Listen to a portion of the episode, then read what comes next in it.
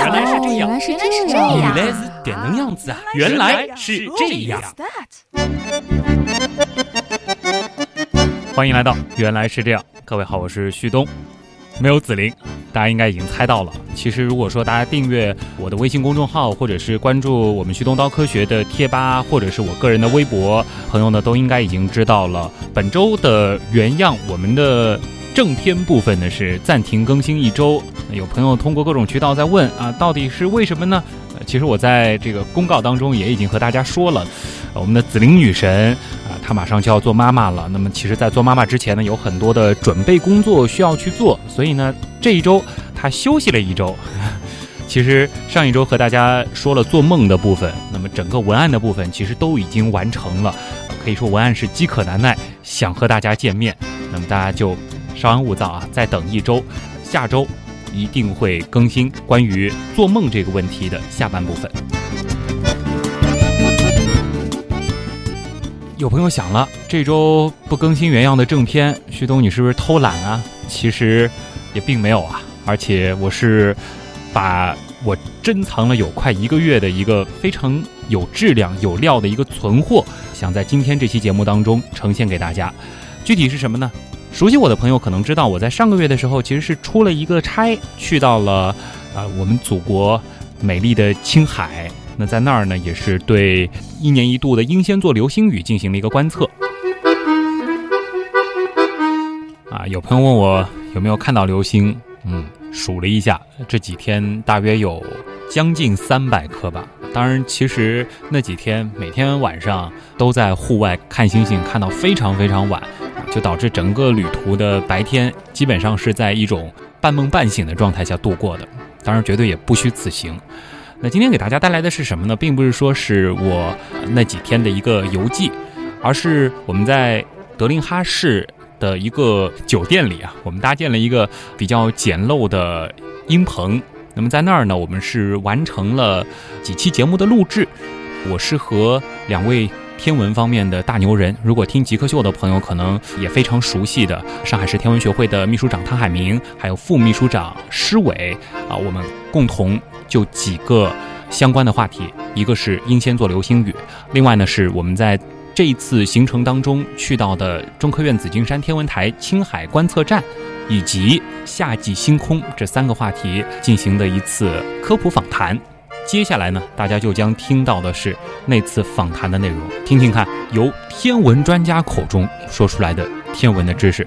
和旭东说的有什么区别？的确是专业很多。这三段访谈，其实在这个过程当中，我自己也学到了非常多的东西。另外呢，就是得先打个预防针，毕竟是在一个比较简陋的环境下录音的，所以说呢，这个录音的音质和我们原样之前的这个正片在专业的录音棚里录出来的效果肯定是不太一样的。另外呢，就是呃，可能是在高原，我仔细回听了一下，呃，我感觉我的这个声音的状态和平时大家习惯听到的也不太一样。好了，前面唠叨了那么久，赶紧进入正题吧。我现在的位置呢是在我国青海省的第三大城市德令哈。那么在今天晚上的稍晚一些时候，我们在这儿呢将会进行一次，其实也比较适合大众观测的一个天文现象，那就是英仙座流星雨。那今天晚上呢，虽然说还不是到极大时刻，但是由于这一次这个英仙座流星雨它的这个极大时刻是在白天，所以说今天晚上是一个非常理想的一个观测的时刻。那么此刻其实坐在我身边的有两位老朋友了，一位呢是上海市天文学会的秘书长汤海。明啊，首先先欢迎汤老师。哎，各位听众大家好。另外一位呢，其实也是我们的老朋友，上海市天文学会的副秘书长施伟。施伟你好。啊，大家好，上海的朋友好。今天呢，我们三个呢将在这儿啊，给大家带来英仙座流星雨的观测的温馨提醒啊，包括一些观测的技巧。那当然，可能我们很多的时候还得从流星雨它到底是怎么回事开始说起。汤老师先给大家来说一下流星雨和流星它有什么区别吧。呃，一般来说，我们讲流星的话，就是一个比较单独的、比较孤立的一个，就是流星体进入大气层的一个发光现象，这是比较孤立的一个现象。当这个比较孤立的现象它是成为一种呃规律性的，或者说是比较密集的发生的时候，我们称之为一场流星雨就爆发了。嗯，那如果说我在一个晚上看到了五六颗流星，这个算流星雨吗？这也不一定，这要看它的就是归纳到某一个流星群是不是可以归纳进去。如果它可以归纳到某个流星群，就是它的辐射点是比较相似的，那这可能就是归纳到某个具体的星座流星群里面去。那如果说这个流星一会儿从东面飞过来，一会儿从一会儿从西面飞过来，它的方向路径完全不同的，那可能就是不同的流星群，或者说是偶发流星这种现象。说到流星雨，作为普通听众可能会觉得和下雨有点像，因为它可以预报。就为什么流星雨它能预报？实际上是这样子的，流星雨呢，它的成因啊，主要是和彗星有关。那么彗星呢，因为它在靠近太阳的时候，会受到太阳风的这个影响，会把一些物质喷发出来，散落在它的轨道上。那么当地球经过它的轨道的时候，那么就会产生这个流星雨。所以说，我们只要知道彗星的轨道以及地球和它交汇的这样一个时间，就可以进行预测了。但是呢，这个预测实际上是很有难度的，并不是像我们说天气预报那样准确啊。实际上这里面还是存在着很大的预报的难度的。形成流星雨的这些物质，其实已经是在这个轨道当中了。通过地球对太阳进行公转，我们在每年的一些这个特定的时候，就能够撞上一些流星雨的群落。它其实是一个，就是地球穿越到流星这些物质密集区的这一个概念。等当我靠近了穿越它的时候，那有很多流星体就被我地球的引力所吸引过来，那这时候就会比较密集的发生这种流星现象。还有一个问题，可能很多朋友也想问：为什么流星雨它都跟星座的名字有关？比如说这一次是英仙座，还有很多朋友可能会知道，这个以前有一次非常壮观的狮子座流星雨，为什么是和星座有关呢？这个呢，实际上是这样，就是因为我们看流星啊，就是如果说刚才汤老师也讲了，就是经过流星群的时候，那么流星呢，实际上它是被地球吸引过来，它是扑面而来，它们过来的呢，实际上都是平行着过来的。那么在地球上看上去呢，就会因为这个透视的效果，这些流星啊，它都会反向的延长之后，会汇聚在一个区域当中。那么在天空当中呢，大概是五度乘五度的这样一个区域，感觉上它就从一个点辐射出来的。如果这个辐射点在某一个星座，我们就称之为某某星座的流星雨。嗯，所以说这一次英仙座流星雨，就是因为它的这个辐射点是在英仙座。怎么样去找这个辐射点？呃，其实，在对于我们上海本地的听众来说的话呢，找英仙座要可能要要稍微晚一点，可能要等到下半夜。下半夜的时候，英仙座才从我们的上海这边的东北方向慢慢升起来。那这是我们讲辐射点升出地平线。但事实上，呃，观测流星雨呢，并不是说是只能盯着辐射点看，也不是说我看不到那个英仙座就看不到流星了，也不是这个概念。呃，只要我们在这个时间段内守候，流星体只要进入大气层，我们都是可以看到的。当然，辐射点越高，对于我观测流星越有利。比如说，当辐射点升至到头顶的时候，流星的观测能观测到量啊，就相对来说比较多一点。嗯，那从这个角度来看，是不是说这个临近日出前会是一个比较好的观测的时间呢？这个是不一定的啊，因为呃，从几个方面来讲啊，首先就是因为刚才我们提到了流星的预报，现在对于流星雨的这个预报呢，模型是什么样子呢？就是说去研究彗星回归的若干次，它回归的这个情况是什么样子。它的回归的那些物质，就是我们讲的流星群啊，那一团一团的东西会在什么样的地方？然后呢，我们再来判断地球会经过哪一年的回归物质。那么可能经过每一年的回归物质的时间都不一样，然后大小也不一样。可能经过它中间核心区域，那么流星数量就会多一些；那么偏一些，那么数量就会少。这是一方面。另外一方面，从一般情况上讲，因为地球是在自转。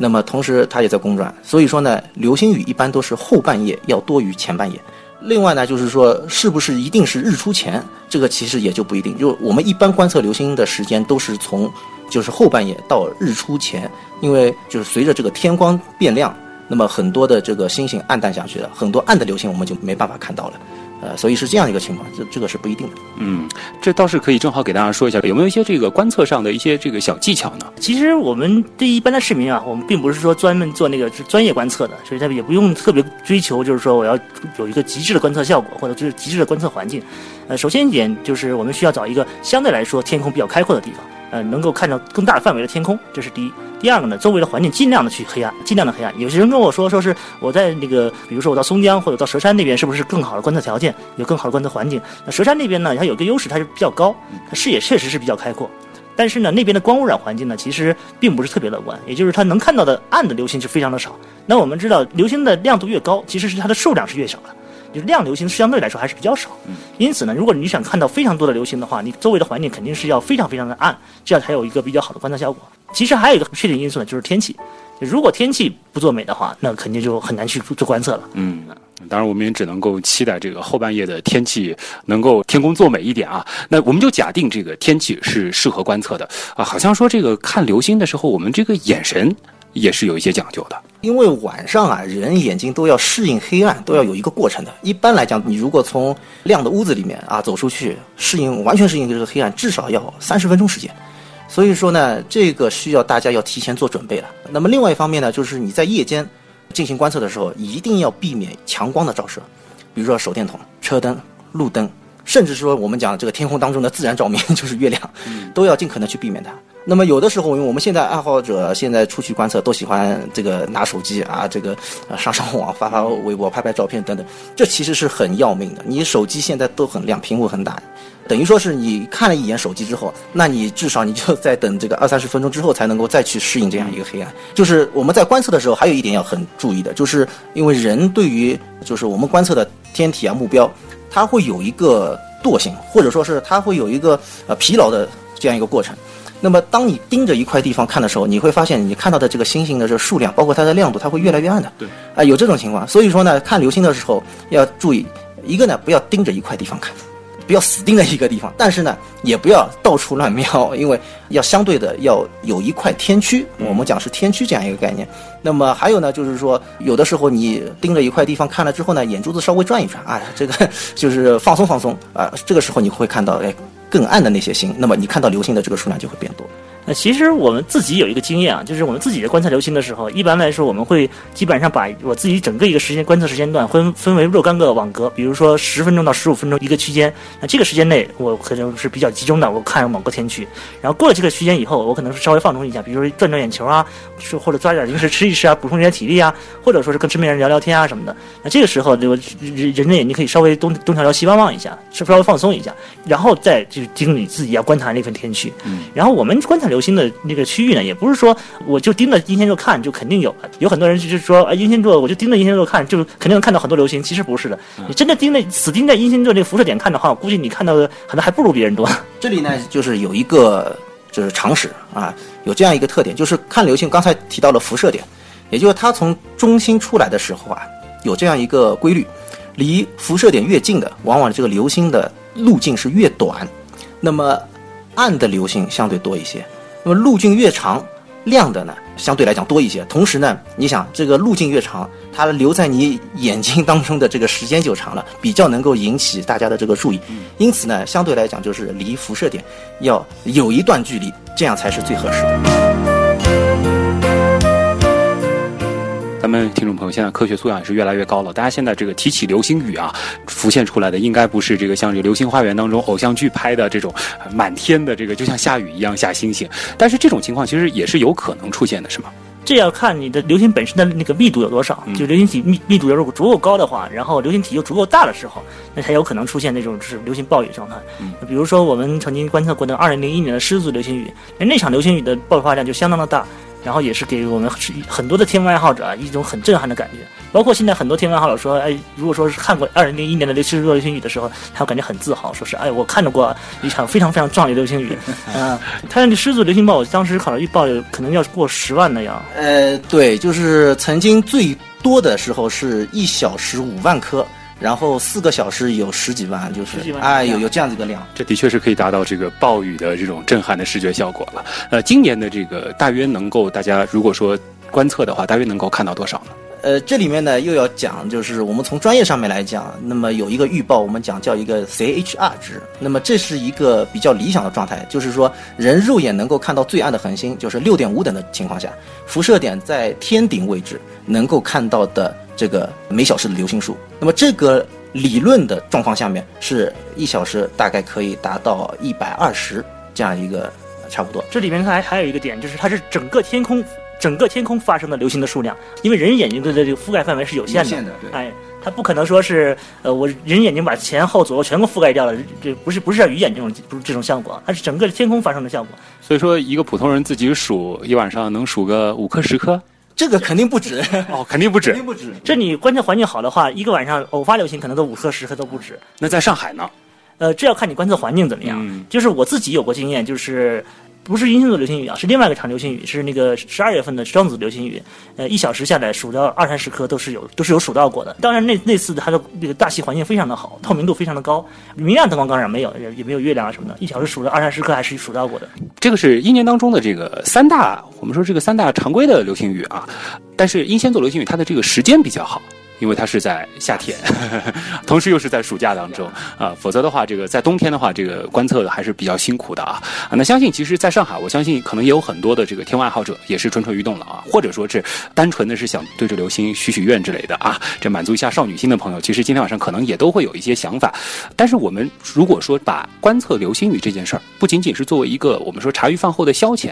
从科学的角度来看这件事儿，它有哪些意义呢？这个意义其实很大。首先讲就是我们讲流星雨的，我刚才也提到了这个预报还是存在很大的难度。那么现在已经有了预测的模型，但是呢，就是要把过去的这个数据啊，要把它全部拿出来，然后呢，我们来进行这个预报。那么是不是预报的准呢？我们必须要有实际的观测数据来进行一个对照，来修正这个模型。所以呢，在这样一种情况下，我们就需要有大量的这种观测的资料。那么其中有很大的一部分就是来自于我们的爱好者目视观测，因为我们讲眼睛可以看到的这个天区有大半个天区可以看得到，所以说呢效率很高。那么同时呢，我们就采用一个就是叫做计数方法，你只要数数就可以了。但是呢，也要有一定的科学的方法，这个是国际流行组织都有相应的规定的。如果你能够符合它的要求，你可以向它递交报表，那么它根据相关的模型进行这个计算。可以来对它的预测模型来进行一个修正，这个意义是非常大的。也就是说，我们普通人其实也能对国际天文学会贡献自己的力量。啊，没错，瞬间这个事儿就高大上了。没错，没错。像我们有一些有基础的爱好者，包括一些学校的中学生啊，他们都是可以做这项工作的。它其实并不难，但是呢，要点就是要掌握国际流行组织它的一些标准的技术方法啊，这个是关键。这个有兴趣，大家可以自己再去检索一下。今天时间关系，呃，汤老师还有补充吗？其实观测流星呢，还有一个很重要的，就是研究流星体啊，本身还有个很重要的一个科学意义，就是我们知道我们现在有很多的那个人造卫星啊，包括我们的天宫号也在天空天空中飞行。这些人造天体呢，天空中飞行呢，它其实也会有一种威胁，就是流星体撞击这种威胁。那我们以前看到过那个，比如说一些一些科幻小说啊，一些科幻电影上面，就是电心引力。哎，对对对，一个流星体撞击，然后这个飞行器可能就受到威胁，或者是损坏掉了。那怎么样能够避免这种？撞击事件的发生呢，就是说，如果说要发生这种流星体比较密集的发生的时候，那我这个轨轨道飞行器可能会变轨。嗯，比如说最简单一个，转到地球的另外一面去，比如说它会换个轨道，换换到另外一面去，就避免流星体的撞击的可能性，减少这种可能性。如果说是你正好迎到流星上了，那就那就 很难说了，对吧？因此呢，就是说我们能够把流星体的轨道预测的非常非常准，其实对我们的航天是非常有帮助的。所以说这个。天文爱好者也可以为航天事业它的这个稳定运转，也可以贡献自己的力量啊！所以流星雨不仅仅是满足一下这个少女心的一件事儿，它还是这个非常神圣的一个这个。科学的观测，其实这个事情，这种事事件呢，并不是说没有发生过。包括我们的那国际空间站，还有哈勃望远镜啊，它本身的那个太阳能电池板，它经常会受到一些流星体的撞击。你看，这那东西撞上呢，它就它就它就失效了。美国航天飞机曾经有一次，它发射的时候就是碰到了流星雨，然后呢，它就是避开这个时间，推迟了两天发射。啊，也是为了这个考虑。因为我们知道，就是流星体本身在天空中飞行的速度是非常非常快的，它的速度肯定比你一般的步枪子弹的速度还要快得多。飞行速度越快，的能量越强嘛，它危险性也也就越大。那么之前大家听到的呢，就是关于英仙座流星雨啊，我们所做的一期小的这个科普访谈。其实我也挺好奇的，就是曾经听过原样版流星雨的朋友们。对于刚才的那段访谈有没有新的收获？反正作为一个呃，我自以为还挺懂流星雨的人，在刚才那段访谈当中，还是学了很多新知识的。那接下来的这一部分呢，它的专业性会更强一些，因为呢，我们会来聊一聊天文台的选址以及射电望远镜。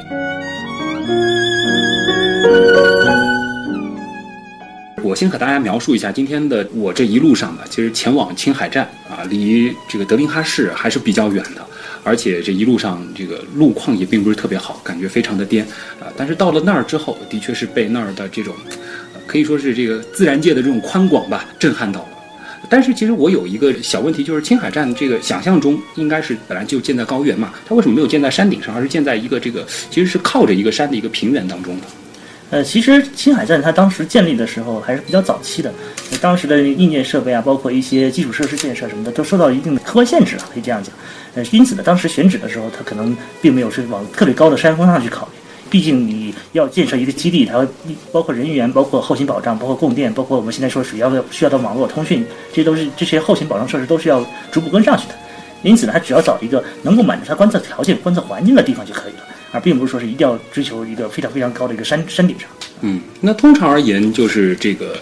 望远镜或者说是这个观测站的这个选址有哪些这个要素啊需要满足呢？这个问题其实很复杂，因为首先要看你的观测的目标是什么，你到底是观测什么样子的天体，你的科学目标、科学任务到底是什么，然后再来判断你可能需要什么样的一个环境比较好。但是，一般来讲，对天文，首先就是要有一个良好的晴天。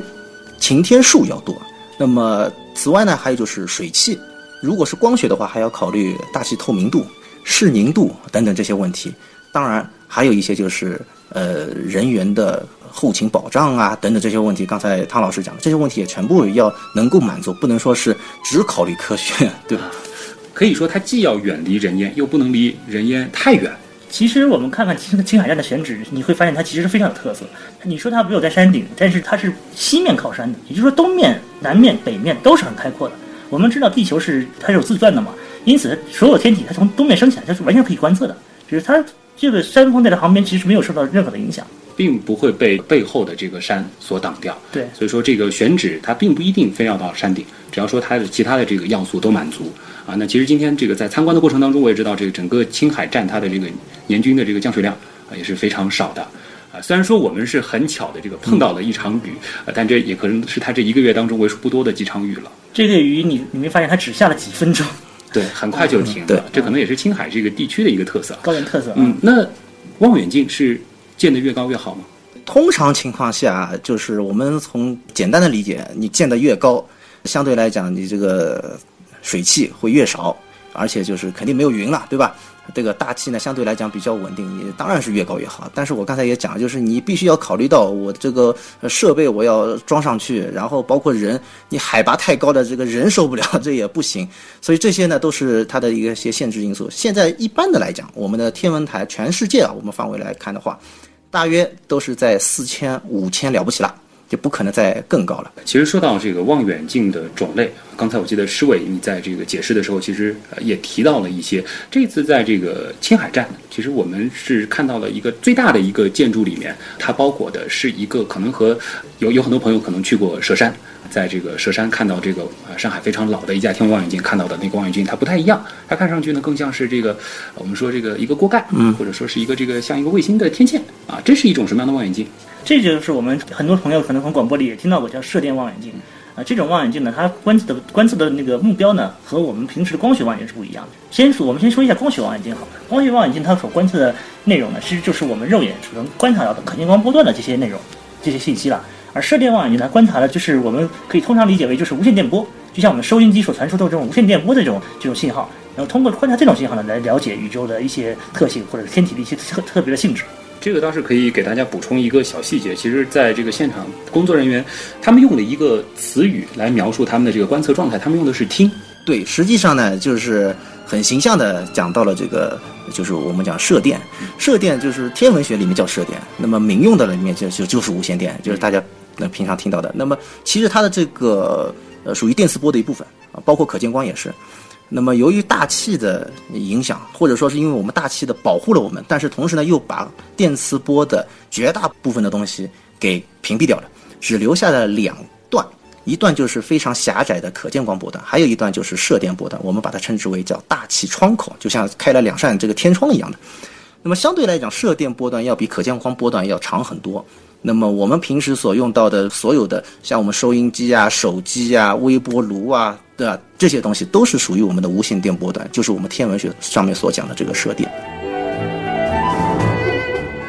说到这个射电望远镜，它的这个锅盖的这个口径啊，好像也是说是越大越好。一般来讲是这个样子的，因为它和光学望远镜这个原理是一样的，就是光学它接收到的是光子，射电望远镜呢它接收到的是遥远的那个无线电的信号，都是非常非常的微弱。它的口径越大呢，它就可以更多的聚拢这样一些能量。正因为在射电这个天文学里面，我们讲的就是实际上就是能量。那么它呢，通过一个有的是抛物面，有的是球面来汇聚，汇聚到它的一个焦点上面。那么使得它的这个信号啊，能够相对来讲更加集中一些，所以它要造成这样像一个呃锅盖一样的。那么口径越大，相对来讲就相当于这个眼睛越大，它能看到的这个东西啊，就是越清晰，就是我们讲它的分辨率可以达到很高。但是有一个比较有意思的情况，在这个射电望远镜当中，好像就是通过在很远地方设置几个射电望远镜，它可以模拟出一个非常非常巨大的口径。啊，这其实无论是在射电波段也好，还是光学波段也好，都有这种效果。就是说，它我们讲的就叫组成阵列了。比如说我们的可见光波段的，比如说盛大望远镜，就欧南台的盛大望远镜，它是四台望远镜联合进行观测，形成一个口径非常庞大一个一个天文望远镜，这是可见光波段的。而射电望远镜波段呢，也是这样的。比如说我上海天文台六十五米射电望远镜和那个新疆南山那边的一个二十五米望远镜。北京的五十米望远镜和云南的四十米望远镜所组成的一个巨大的阵列，它的综合效能，它综合的分辨率可以达到一个直径差不多将近三千公里的这样一个巨大的天文望远镜所实现的射电波段的分辨率，这种分辨率就非常非常可怕了。就呃，有些听众朋友可能这个很难想象，就为什么我在上海放一个望远镜，在新疆放一个望远镜，或者再到这个黑龙江去放一个望远镜，它就能够达到这个如此大的一个口径呢？呃，我们简单的讲，就是说，由于上海和新疆它是有一个巨大的地理位置上面的一个差距，就是我们讲这个经度位置上面，它的差距非常大。那么大家可以想象一下，就是说地球的这个自转，它是自西向东。那么作为上海来讲，它会先看到这颗星；新疆呢，它会晚看到一颗星。这个中间它是有一个差值。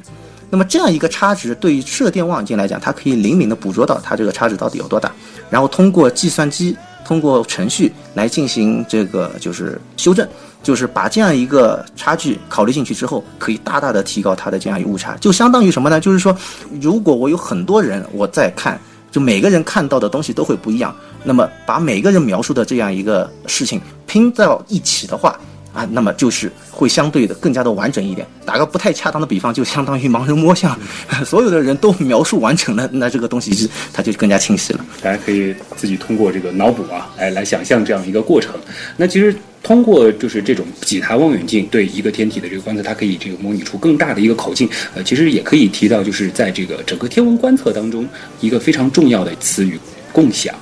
对。其实每台天文望远镜它得到的数据都是有限的，它观测时间是有限的嘛，因此把这些天文望远镜所有观测数据能够放到一个大的平台上面来，就组成组成了一个很我们讲非常巨大的一个数据库。这时候无论是哪里的天文学家都可以利用这个数据库来进行数进行就是采集更多的数据进行分析了。嗯，这件事儿，因为其实我在这个参观的过程当中，其实印象也很深。包括青海站的这台这个射电望远镜啊，它也是可以无偿的提供给全世界有需求的天文学家来进行观测。呃，这个是在整个这个天文界是算是一个这个比较常规的一个做法吗？对，天文学领域实际上是非常的开放的，甚至可以讲是全世界这种世界性合作最多的这样一个领域当中。那么也是原因也很多很多方面啊，因为比如说观测的目标大家各有不同，科学目标啊，就是说可能会同样一个天体，会通过不同的方法、不同的工具，然后不同的这个波段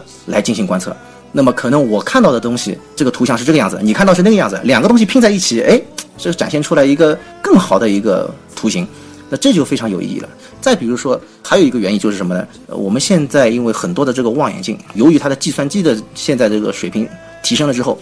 每个晚上观测到的数据都是海量的。那么一个台站啊，一帮科学家是做不了这件事情的，那它需要全球很多的科学家去做。第三个原因呢，就是有很多的这些科学目标啊，它要研究一个课题，往往它不是说一天两天，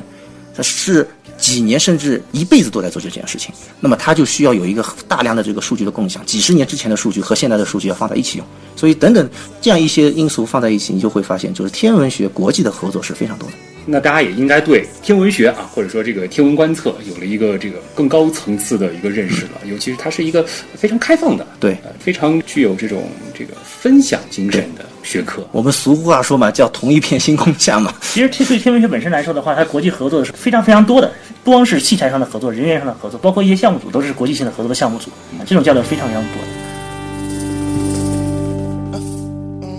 如果大家坚持到这儿还没有把这期节目关掉，都已经是属于原样的真爱粉了。我们的节目还在继续。刚刚那一段，如果说是聊望远镜、聊天文台，大家觉得可能有些太专业了的话，那么其实接下来这一段门槛非常非常的低。我相信原样的听众朋友当中，一定是有这个天文基础比较好的。当然，我们也照顾一下很多。对自然充满好奇，喜欢知识，但是呢，对星空并不是特别熟悉的朋友，因为接下来呢，其实我们会抓紧这个夏天的尾巴，教大家来认一认夏季的星空。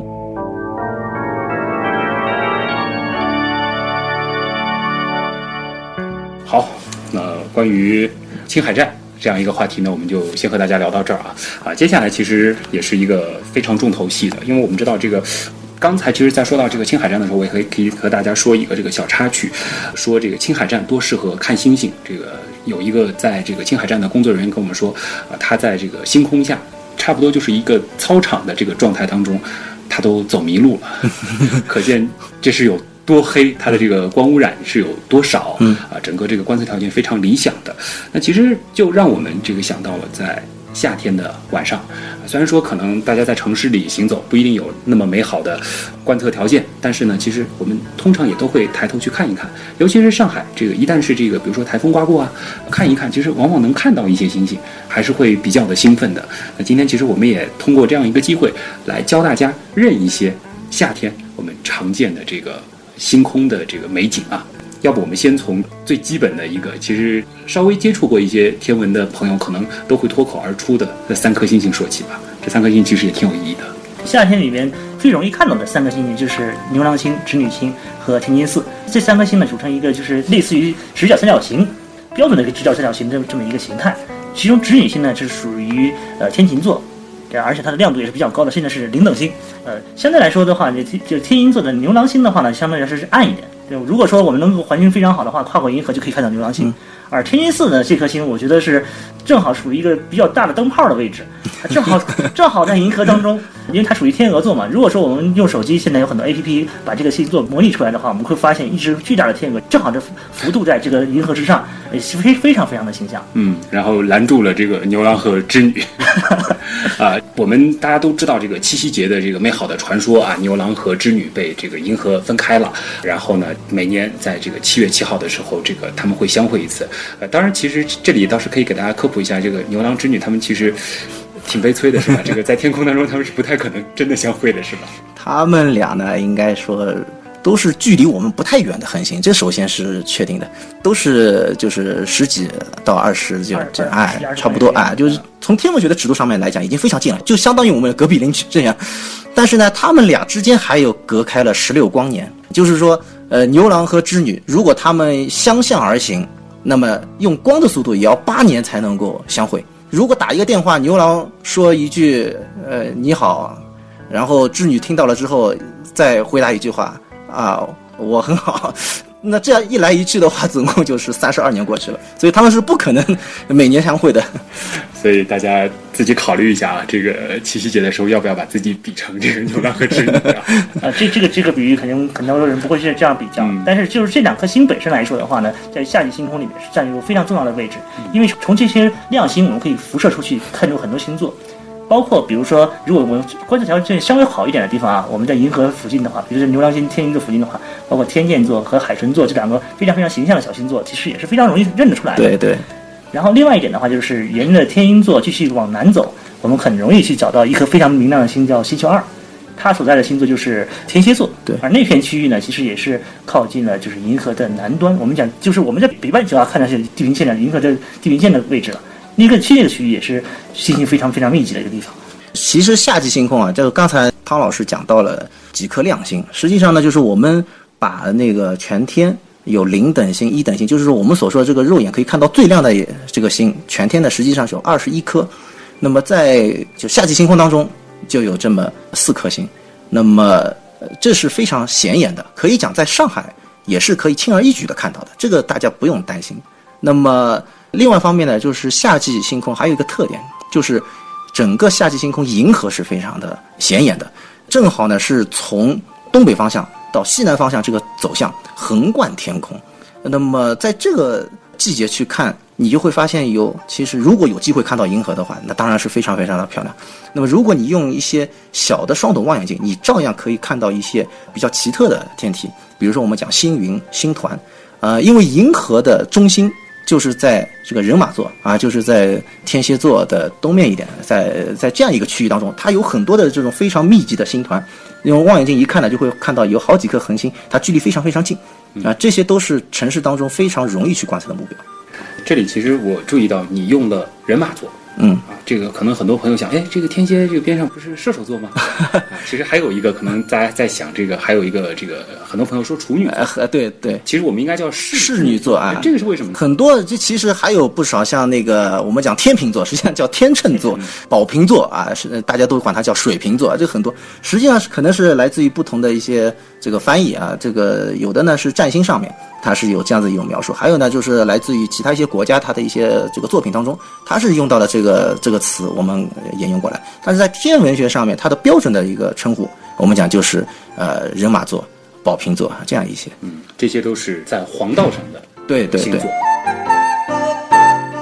这里其实还有一个问题，我觉得挺有必要和大家聊一聊的，就是大家一直在想这个天上的星星啊，大家可能知道这个行星它是会动的，这个恒星它。不是应该这个恒定的吗？为什么夏天看到的星空和冬天看到的星空是不一样的呢？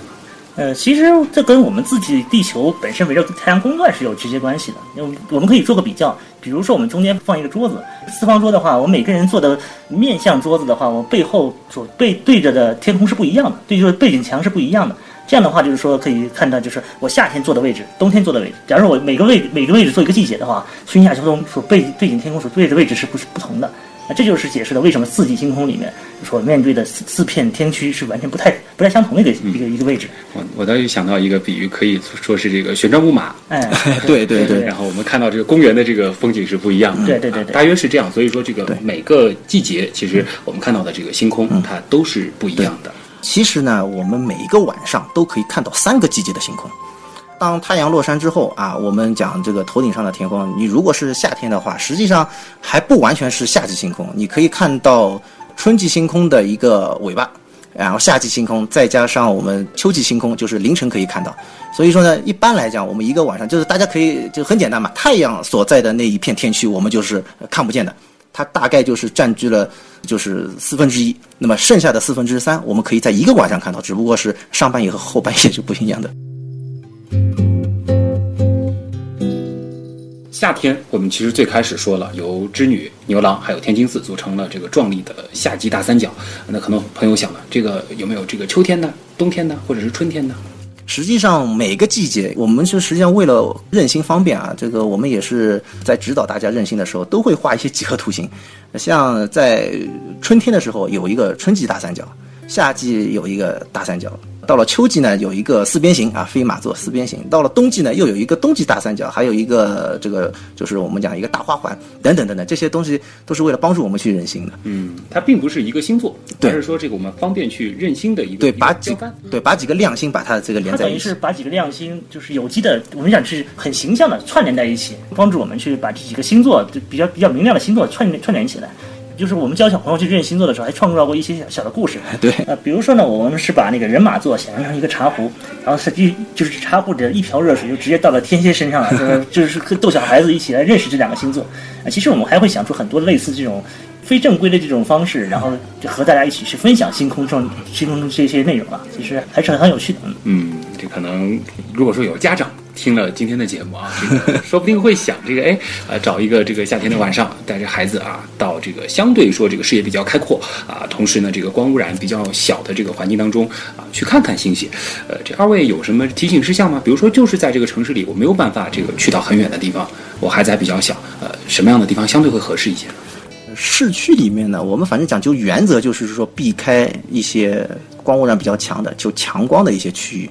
其实，在城市当中仍然找得到类似的，比如说中央绿地啊，对吧？公园啊，这样一些地方，包括小区里面，小区里面因为灯光不会特别强，还是能够找得到合适的一个地方，比如说看夏季大三角，甚至说是看那个天鹅座这些形态，呃，甚至说我们讲那个织女旁边的那个那个他用的那个梭子，就是平行四边形的那个，也是有可能看得到的，这个没有问题。那如果有条件的话，可以去到这个近郊啊，呃，可以去看一看，就是最好的话就是海边，嗯、这个甚至说是有可能看到银河的，就是啊，我们的原则还是说是光污染。啊，当然，我们还是想建议大家去采取一些方法，比如说，你如果你正前方正好有一个比较大的一个建筑物的话，那肯定是遮挡你。如果说你前面正好是有几盏比较低的路灯的话，你可以尝试用手掌把这几盏路灯稍微遮盖一下。这样的话呢，就是有利于你提高你的眼睛的灵敏度。当然，这里面还有一个就是你要眼睛先适应一下周围的比较黑暗的环境，这样的话能有利于你去认认识一些比较暗的星座，这些东西都可以。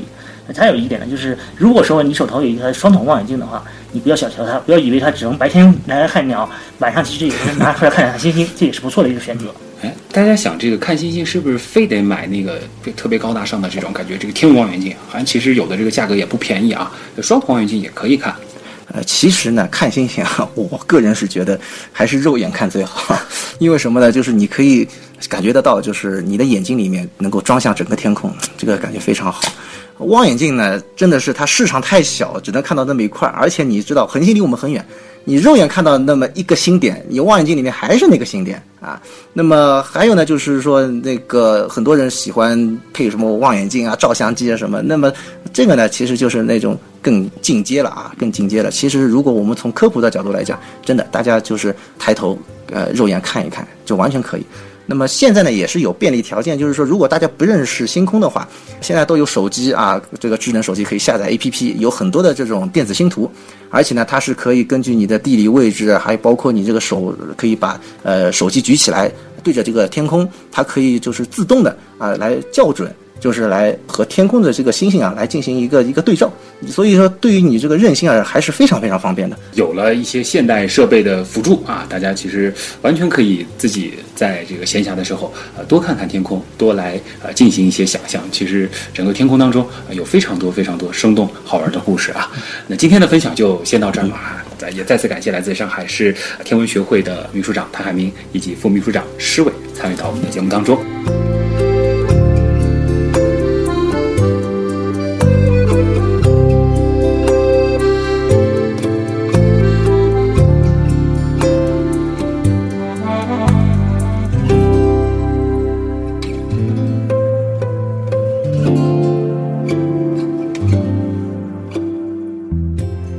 这期节目竟然还有等彩蛋呢。好了，既然你诚心诚意的在等彩蛋，那么我就诚心诚意的再做一下广告啊！啊，我们节目的官方微信是旭东刀科学，这是一个微信订阅号。那么我们的百度贴吧同样也是旭东刀科学。另外呢，如果说想和旭东有更进一步交流的话呢，其实我也挺推荐我们的 QQ 群的，一共是五百人的群，现在已经有三百多人了，所以说这个剩下的名额已经不多了啊。原样刀友会，有很多朋友问密码，密码呢就是原来是这样。呃，基本上每个周五的晚上我都会在那儿冒泡一会儿啊。还有我自己的微博是旭东，那么别忘了，所有的这个东都是上面一个山，下面一个东。好了，本期的节目就是这样。下周我们原样的正片再见。